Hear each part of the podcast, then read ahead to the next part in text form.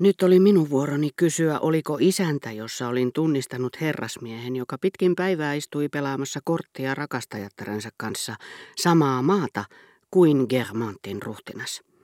Totta kai, kaikkihan sen tietävät. Hän ei edes peittele sitä, mutta hänellä oli mukanaan rakastajattarensa. Entä sitten?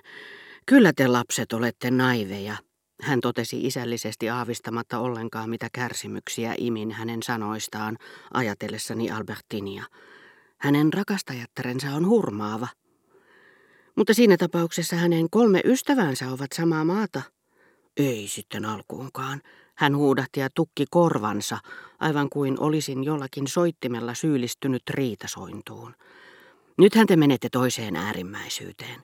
Eikö miehellä ole enää oikeutta ystäviinkään? Voi tätä nuorisoa, sehän sekoittaa kaiken. Teidän kasvatuksenne on syytä uusia lapsikulta.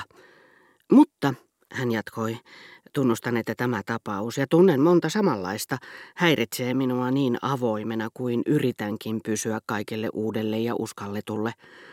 Olen varmaan vanhanaikainen, mutta en todellakaan ymmärrä. Hän sanoi samaan sävyyn kuin vanha Ranskan katolinen puhuessaan Rooman kirkosta vapaamielinen monarkisti isänmaallisuusliikkeestä tai moneen opetuslapsi kubisteista. En moitin näitä uudistajia, pikemminkin kadehdin heitä ja yritän ymmärtää, mutta en onnistu siinä. Jos he niin kovin pitävät naisista, niin mitä varten, ja etenkin työläisten keskuudessa, missä se on huonossa huudossa, missä itserakkaus pakottaa heidät piileskelemään, he tarvitsevat nimenomaan pojan. Sen täytyy edustaa heille jotakin muuta. Mutta mitä?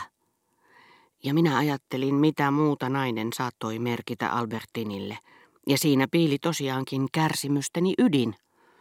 Totta vieköön, paroni, sanoi Brichot. Jos koskaan korkeakoulujen neuvosto perustaa homoseksuaalisuuden oppituolin, panen teidät siihen ehdolle ensitilassa. Tai ehkä psykofysiologian erikoislaitos sopisi teille paremmin. Mutta ennen kaikkea näkisin teidät jossakin Collège de Francein oppituolissa, missä voisitte antautua henkilökohtaiselle tutkimustyölle ja tehdä sitten selkoa sen tuloksista niin kuin Tamulin tai Sanskriitin opettaja niiden harvojen edessä, joita se kiinnostaa. Teillä olisi kaksi kuulijaa ja vahtimestari, Tämä sanottuna ilman epäluulon häivääkään, mitä tulee virkamieskuntaamme, jonka uskon olevan epäilysten ulkopuolella. Siitä te ette tiedä yhtään mitään, tokaisi paroni jyrkästi. Sitä paitsi te erehdytte kuvitellessanne, että se kiinnostaa niin harvoja henkilöitä, päinvastoin. Ja huomaamatta lainkaan ristiriitaa puheittensa omaksuman pakonomaisen suunnan ja muihin kohdistamiensa moitteiden välillä, sehän on päinvastoin kammottavaa. Hän uskoi Bricholle tyrmistyneen ja loukkaantuneen näköisenä. Ei hän nykyään muusta puhuta kuin siitä – se on häpeällistä, mutta niin se vain on, ystävä parhain. Toissapäivänä Eijenin herttuattaren luona ei kuulemma kahteen tuntiin mistään muusta puhuttu.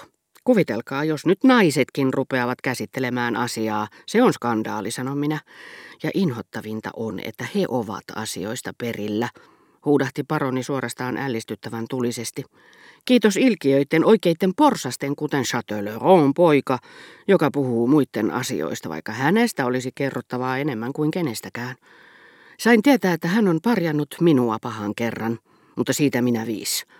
Olen sitä mieltä, että likaiset juorut, kun niitä kertoo sellainen henkilö, joka oltiin vähällä erottaa jockeyklubista, koska hän oli vääräntänyt pelikortit, iskevät häntä omaan nilkkaan.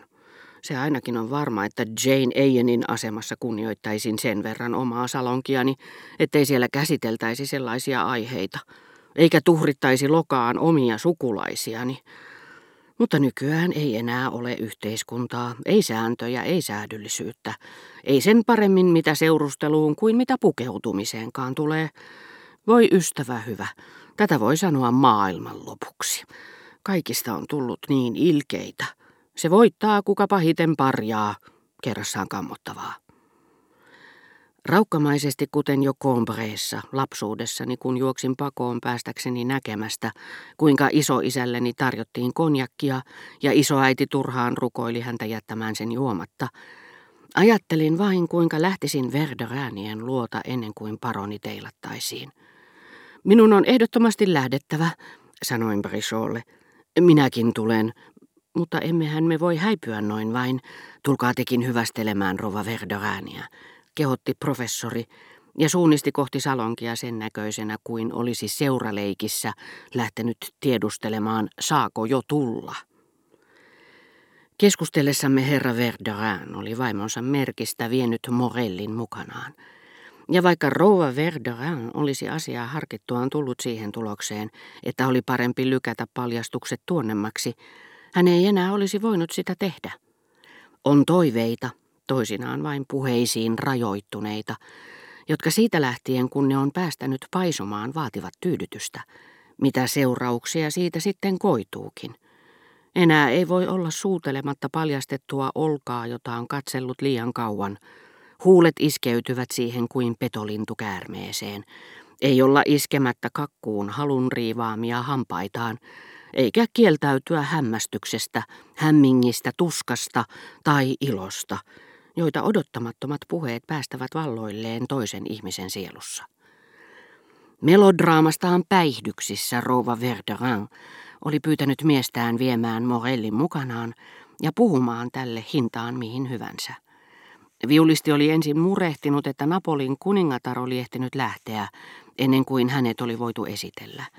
Monsieur de Charlie oli niin monta kertaa toistanut, että kuningatar oli keisarina Elisabetin ja Alençonin hertuattaren sisar, että hänestä oli Morellin silmissä tullut äärettömän tärkeä henkilö.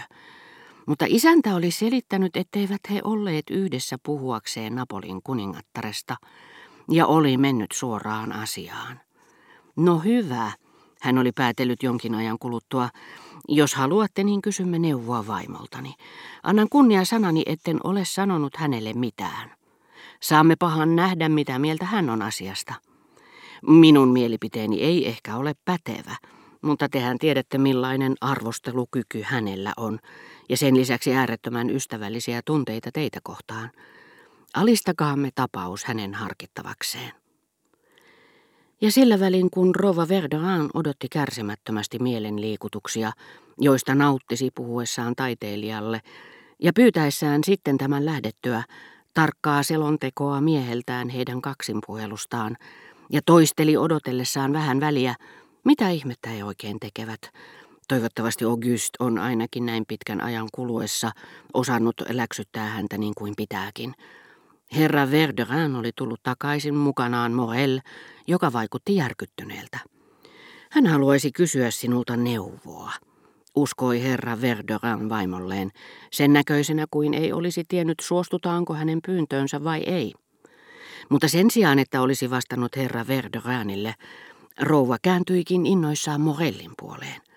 Olen ehdottomasti samaa mieltä kuin mieheni, te ette tosiaankaan voi kärsiä sitä menoa kauempaa, hän huudahti suunniltaan ja unohti kuin turhat haaveet, miten oli sopinut miehensä kanssa, ettei muka tiennyt mitään siitä, mitä tämä oli viulistille sanonut. Mitä, kärsiä mitä, soperteli herra Verderin, joka yritti teeskennellä hämmästynyttä ja koki hyvin ymmärrettävällä taitamattomuudella puolustaa valhettaan.